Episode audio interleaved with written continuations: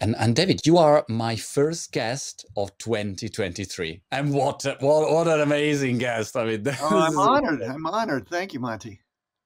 We good. It means that we, also we we work, you know, because some people at the second of January they still on holidays. They think, no, I mean, you know, we will go back. Also, I think in Italy they have um, this thing called Befana, which is uh, kind sort of holidays, and then so you you arrive at mid Jan that you haven't started working yet, basically. But we're back in business immediately. Back in business. I actually that week between Christmas and New Year's, I love it. Um, usually not as a vacation week, but as a week when everything is quiet, nobody else is working, and I can be at my desk and get a lot of things done.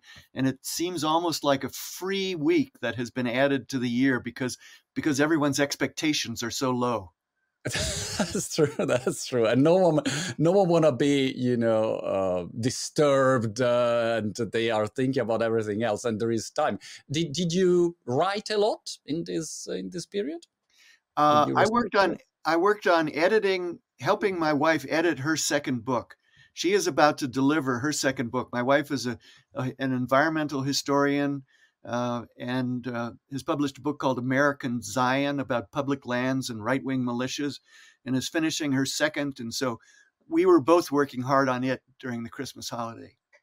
Oh gosh, how is working with your wife? You know, I never would have thought of marrying another writer, but I married her before she was a writer. She was a historian uh, and a right. conservationist. She was running a conservation organization. And then she went back to grad school and did a PhD in history. And then she decided to turn her PhD dissertation into a book. And I helped some with the editing, and now I've helped with this. And it would be very dangerous, I think, and unpleasant to to edit your spouse's work, except she is so capable of accepting my suggestions. She's so grateful for what I offer that she never argues with me. She never says, she never wants me to say, oh, it's perfect, just send it, hit send.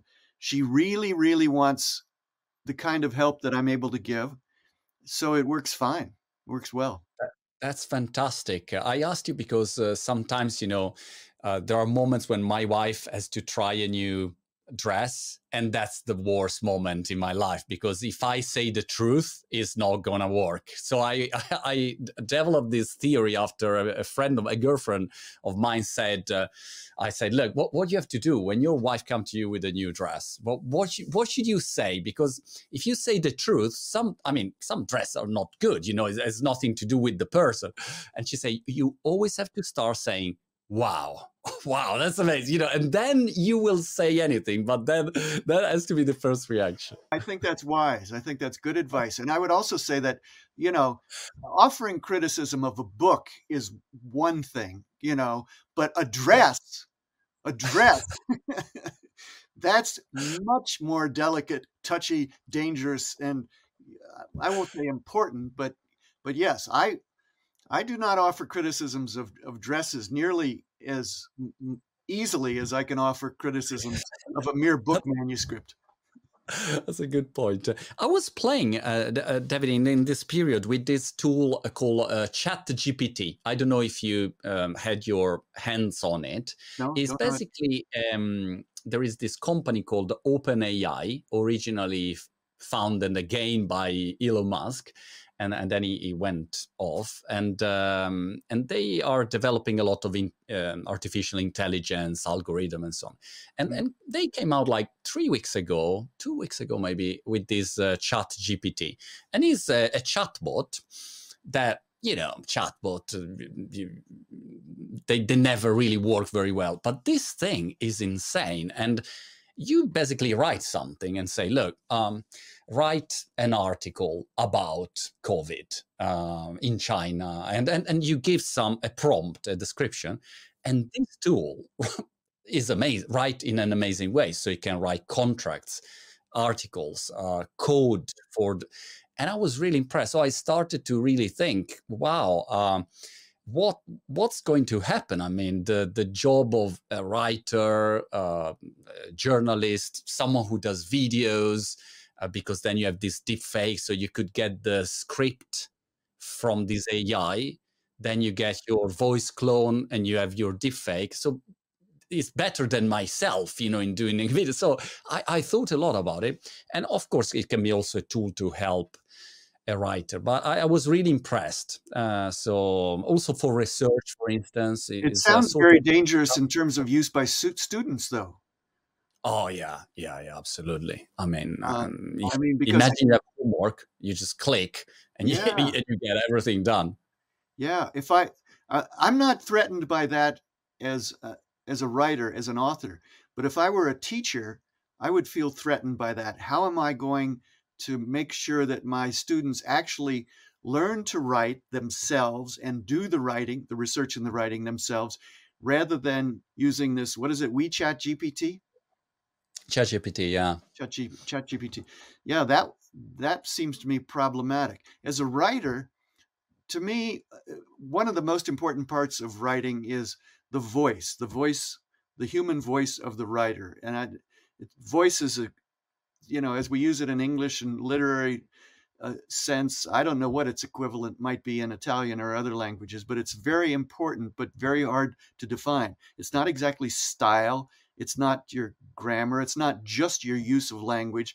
It's the way you you deliver a sense of your own character, the deep character of the writer in printed words on a page, uh, and you you use that hopefully to cause readers to trust you, cause readers to like you, cause readers to be willing to turn the page. The voice yeah. And I don't know how AI can deliver voice. I'm sure it can deliver research. I'm sure it can deliver well structured grammar, but voice, I would be dubious. Yeah, it, it will be interesting to see. Um, I, I, I, when I was using it, the other thing, and I, I wanted to ask you about it, is um, that every answer look uh, legit and uh, and and tr- and true, but is is not really necessarily true or you know um, real, but it sounds good.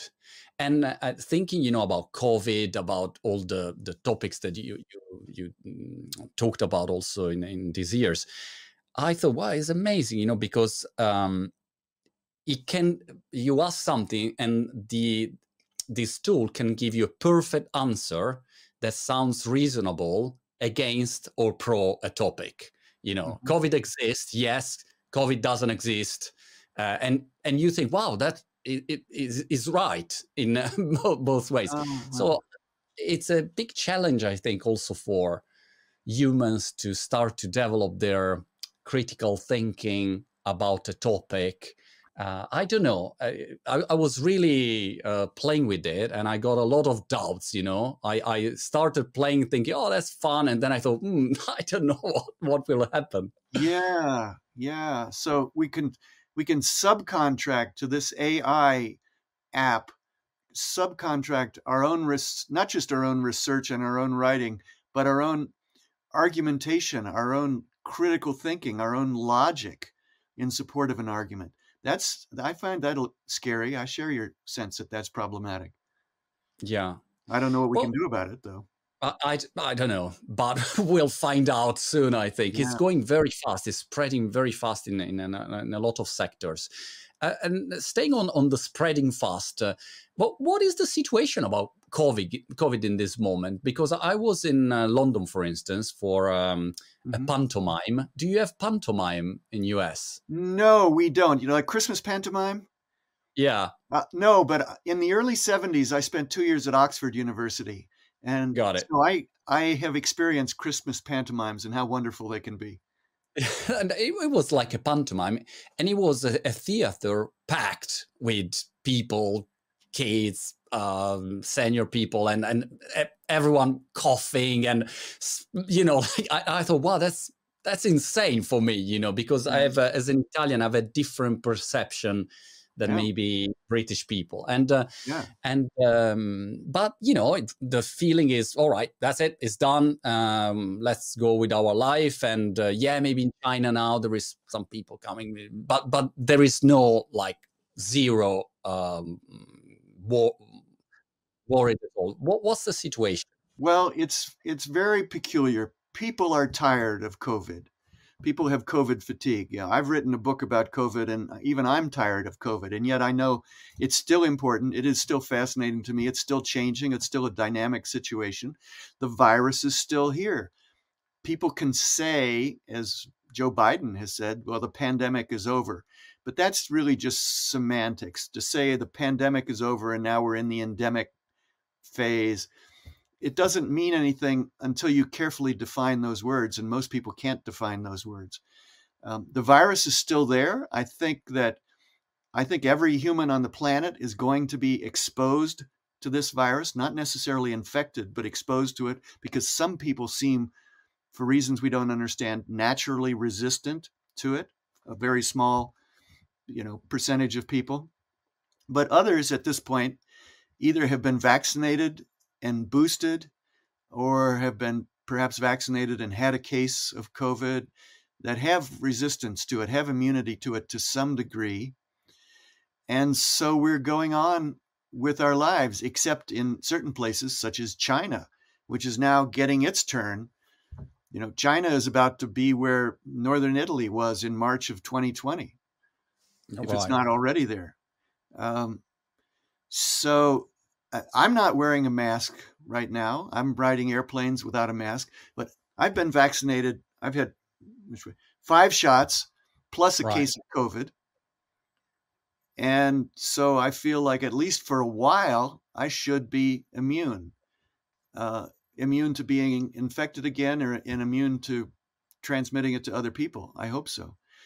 But if um, if the virus continues to evolve enough to be able to escape the immune defenses of someone like me with five vaccinations plus a case of COVID, then I will be ready to put on a mask again. I'll be ready to get another booster. This virus is going to be with us forever, and we'll have to keep getting um, new versions of vaccine just the way we do for influenza, I think. Right, right. And uh, when when you like research a topic like that, uh, and by the way, your your, new book, I I read the the Italian um, the, the the Italian title is I think Senza Respiro, which is a, a great respiro, title yeah. by the way. It's like uh, without breathing, like, Mhm. uh, but it, it also means you know when you are um how can I say when when you're scared, you you remain senza respiro. You like, you know, you you have that um Mhm. feeling. So it's got a, an interesting meaning also, um, not only Yeah. the physiological meaning. And um, when you research for a book like that, um, what kind of data? How how do you gather the right data? Because for me, often, for instance, if I check the Chinese situation, I read an article the other day that said in Beijing, I don't know, 40% of population got COVID. And you think, wow, that's a big number. But if I want to double check that number, I don't know how to do it. Where exactly do I get it? Is the is, is, is the source is uh, is a real source? Can I trust that source? Uh, I don't know. So I was curious about your um, research researching process when you need to gather data. All right. Well, it, it's an important question. Uh, it's a question for everybody to be thinking about as we deal with this problem of misinformation, um, fake news, disinformation, uh, people picking up all sorts of assertions from a little bit of Googling on the internet and thinking now they know that the virus came from a laboratory leak and other things, conspiracy theories. How do we deal with that? Well, critical thinking, um, we've mentioned that's part of it. And part of critical thinking is uh, asking for evidence. How do you know? What's your evidence for that? But the other, another part of critical thinking is, well, who are you that's saying this? What are your qualifications? Let's look behind this particular assertion and see who's making the assertion and how qualified he or she is. so that's what I do also when I researched this book, Breathless, Senza Respiro. Uh, I spoke uh, by Zoom with 95 experts around the world, uh, virologists, uh, epidemiologists, um, some public health people, but mostly virologists, uh, evolutionary biologists, and epidemiologists. And um, some of them I knew from previous work. I, have been writing about this subject for about 20 years, and so I know some of these people, and they have been trustworthy in the past, and they have they have very sterling reputations as, for instance, molecular evolutionary virologists. They're not just somebody who's saying something; they're a, a professional who has worked in this field for decades. So I rely on those people, and I rely also on a sense of to what extent is there consensus among them? So I've got a scientific source named Eddie Holmes at University of Sydney. I've got a scientific source named Michael Worobey at the University of Arizona. I've got a scientific source named Marion Koopmans. She's in Rotterdam. I'm interested in what each of them says, but I'm also interested in what they agree on, the three of them. And if the three of them agree on something, then I feel pretty confident that it's probably um, it's probably a, a strong um, scientific assertion. That is uh, often a problem that I see. Uh, there is always exception. There is always someone who is out of the of the consensus, and and then sometimes maybe I I don't know after years maybe that person was right and people say ah you know so that then how can i trust the science again? You know so there is this uh, ongoing uh, debate that i see on social media. Of course i live on social media you know I, among all of these you know platforms comments and and what i sense is a total chaos that people doesn't really understand and who is the let's say who, who is smarter using social media then is right basically. You know it's like uh, and and and the other problem is that social media rewards uh, a, an extreme view of things. So if i do a video uh, like i don't know andrew tate now is like the the persona that, that, a lot of people talk about in this period just got to jail and uh, and I, I, it's interesting because if you are extreme you are rewarded by the algorithm because you get views because you say something wow the people is shocked. The more views you are the more authoritative you become. That, that's crazy you know? So it's like a it's a very weird uh, loop that is not like like like before. So I, I don't know how you you you can avoid this trap. Well i think this is um this is something that we have to work on as a society uh, to deal with this this whole problem of people being misled by unreliable information by dramatic claims that are put up on social media. And you're right dramatic claims on social media do attract a lot of a lot of eyes a lot of clicks and a lot of followers. Um, and and most of social media i mean i use twitter i don't i don't use much of anything else i don't use tiktok uh, i don't use facebook but i do use twitter and a lot of scientists still use twitter even despite elon musk. Um, but twitter is what is it now 280 characters? Now we get 280 characters?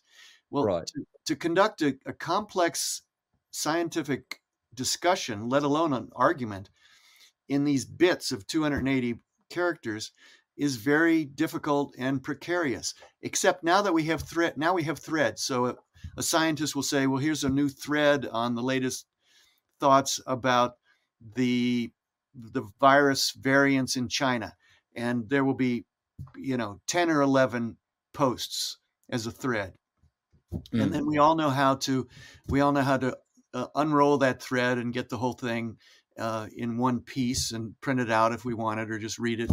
Um, but still, um, it's a bad format in which to discuss really complex scientific things.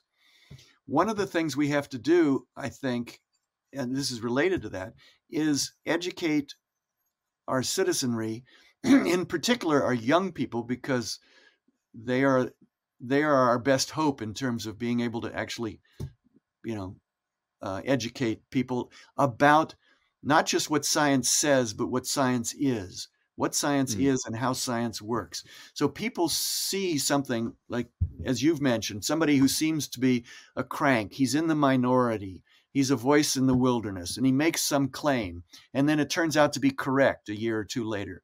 And suddenly, you know, he's got a million followers on Twitter, and people think that, that he can be relied on. Um, part of the problem is that people don't understand how science works. Science works by uh, hypothesizing explanations and then supporting them with empirical evidence and correcting itself. Sometimes this, this, the prevailing scientific opinion turns out to be wrong, but the process of science is capable of detecting that and correcting that. That's how uh, that's how we went centuries ago from the from the Ptolemaic view of the universe with the Earth at the center to to a much more complex um, view of the universe and of our solar system with the sun at the center, thanks to Galileo and Copernicus and Kepler, who corrected the Ptolemaic view of the universe that had worked well for 1500 years. That's the way science still works. Einstein corrects Isaac Newton and someone else corrects Einstein. And gradually we get closer and closer to an accurate, an accurate and reliable understanding of, of the physical universe. So we have to we have to help um, young people grow into an understanding of science by teaching them at the age of you know 10 11 12 years old teaching um, young people not just um, not just history, reading, writing, and arithmetic, but also critical thinking and a little bit about science. And I think that we can do that. Yeah, absolutely. Um, probably the the problem is also that uh, when I see uh, politicians or CEOs um, of of uh, public traded companies, they always have to act like they have the solution Mm-hmm. So if mm-hmm. Zuckerberg mm-hmm. says something, he, he can't say, look, guys, uh, we have no idea how to do this, but, you know, we'll try to figure it out. No, he has to say, content moderation, no problem. We got this, you know, or like the yeah. Italian politicians are masters in this. Right. They, right. Berlusconi for 30 years, he yeah. always did his political campaign saying, guys, I got this. Uh, no more war problems, tax will be no problem. I got the solution I, B, C, easy as a piece of cake. Vote for me, and yeah. uh, and yeah. so the this um, storytelling of the strong man and someone That's who right. got all the. That's right. Yeah, and and Trump did that too. You know, oh the virus, oh, yeah. don't worry about it. It'll it'll disappear like magic. It'll disappear like magic. We got this. One person who um, did, um, I think, of an important public service in reminding people that science is always provisional was Tony Fauci um, during the first two years because he would occasionally say, "Well, um, you shouldn't wear masks. Don't wear masks." Unless you're infected, unless you're a healthcare worker, because we don't have enough masks right now. Our supply chain is behind, and we have a shortage of masks, and healthcare workers need them.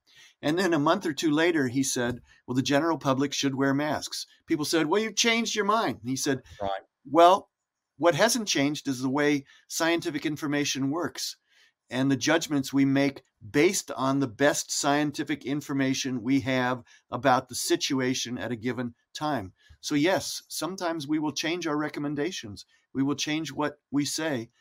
That's how science works.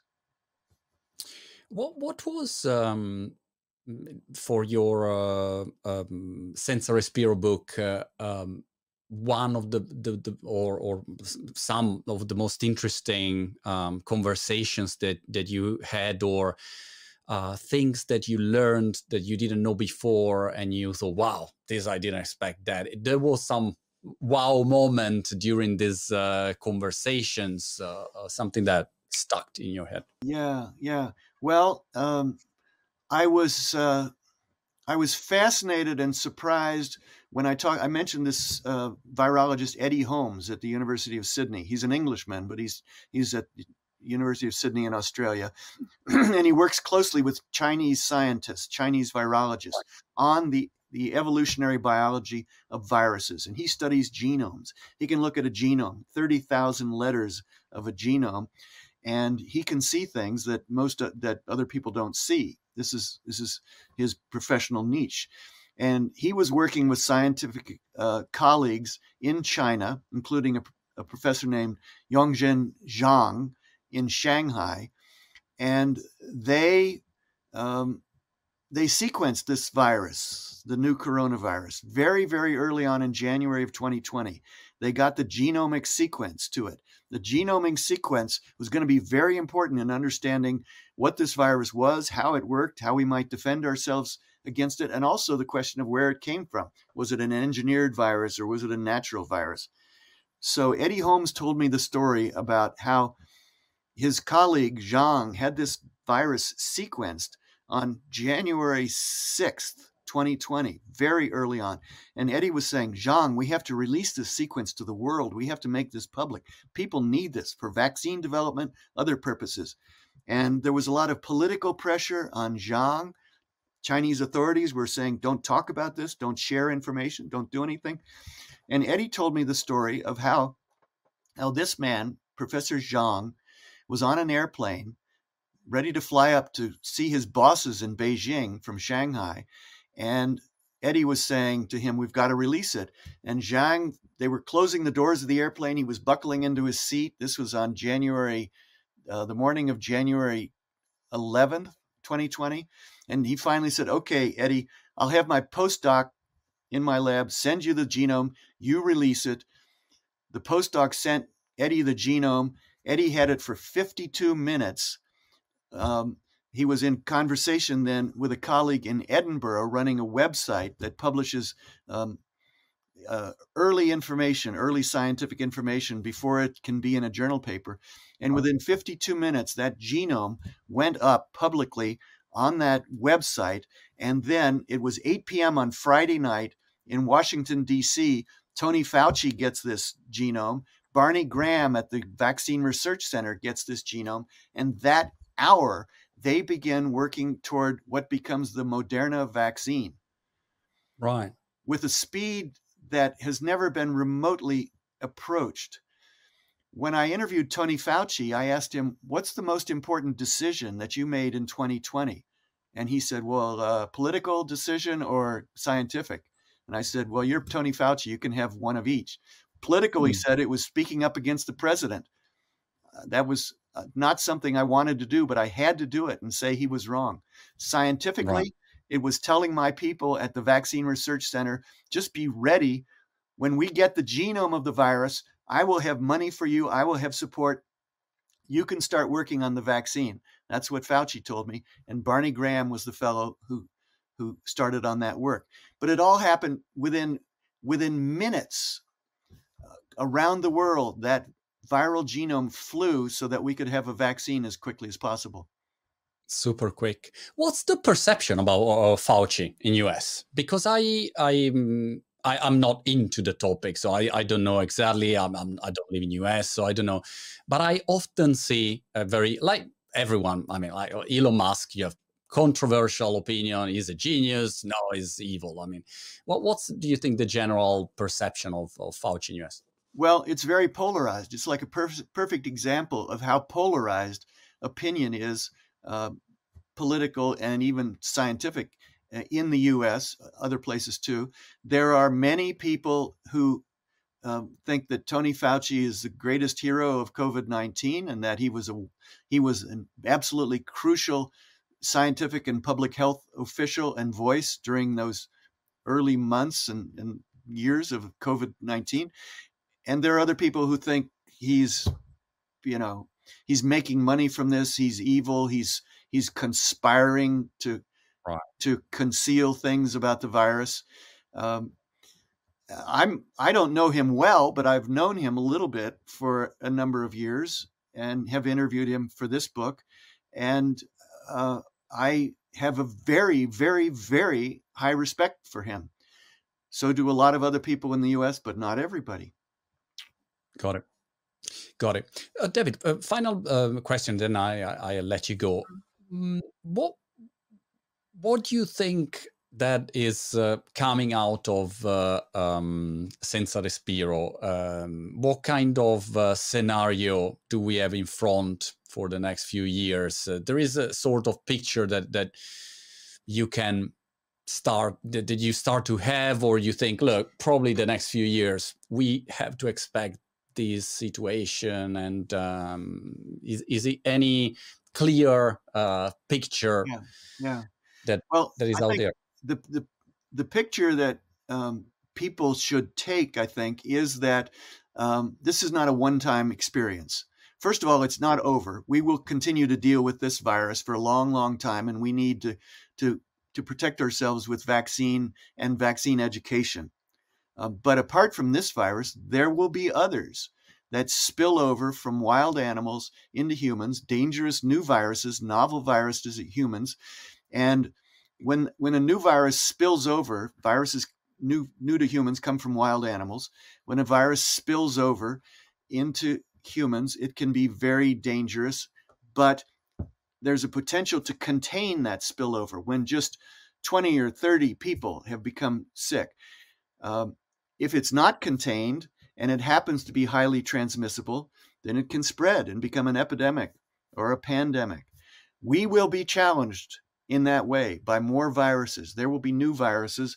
We can even predict what kinds of viruses more coronaviruses, more influenza viruses, more viruses with RNA genomes as opposed to DNA genomes that evolve quickly.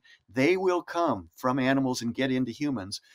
We have to be prepared to do a much better job than we did with COVID 19 of containing, detecting, spotting those spillovers and containing them before they spread.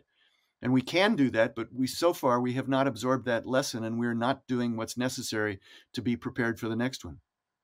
Is there any technological advancement at the horizon that maybe can give us like uh, all in uh, all in vaccine and that's it. You know whatever is coming we are ready or is just impossible well and, the uh, idea of a universal vaccine has been thought about for for years for decades. But um, it's it's very uh, viruses differ from one another enough that it's it's very unlikely that we can have a vaccine against all viruses. What people hope right. for is that perhaps we could have a quote unquote universal vaccine against coronaviruses, and maybe right. another universal vaccine against influenza viruses, so that we could be prepared not just to deal with this coronavirus, but the next coronavirus.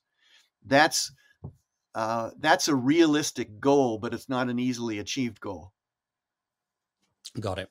David, thank you so much for for this chat. I really appreciate. Congratulations for all of your work. I, I, hope to talk with you soon or meet you soon in person. I hope so too, Monty. It's a pleasure to talk with you. Have a great 2023. Fantastic 2023. Thank you so much. I'll see you soon. Ciao.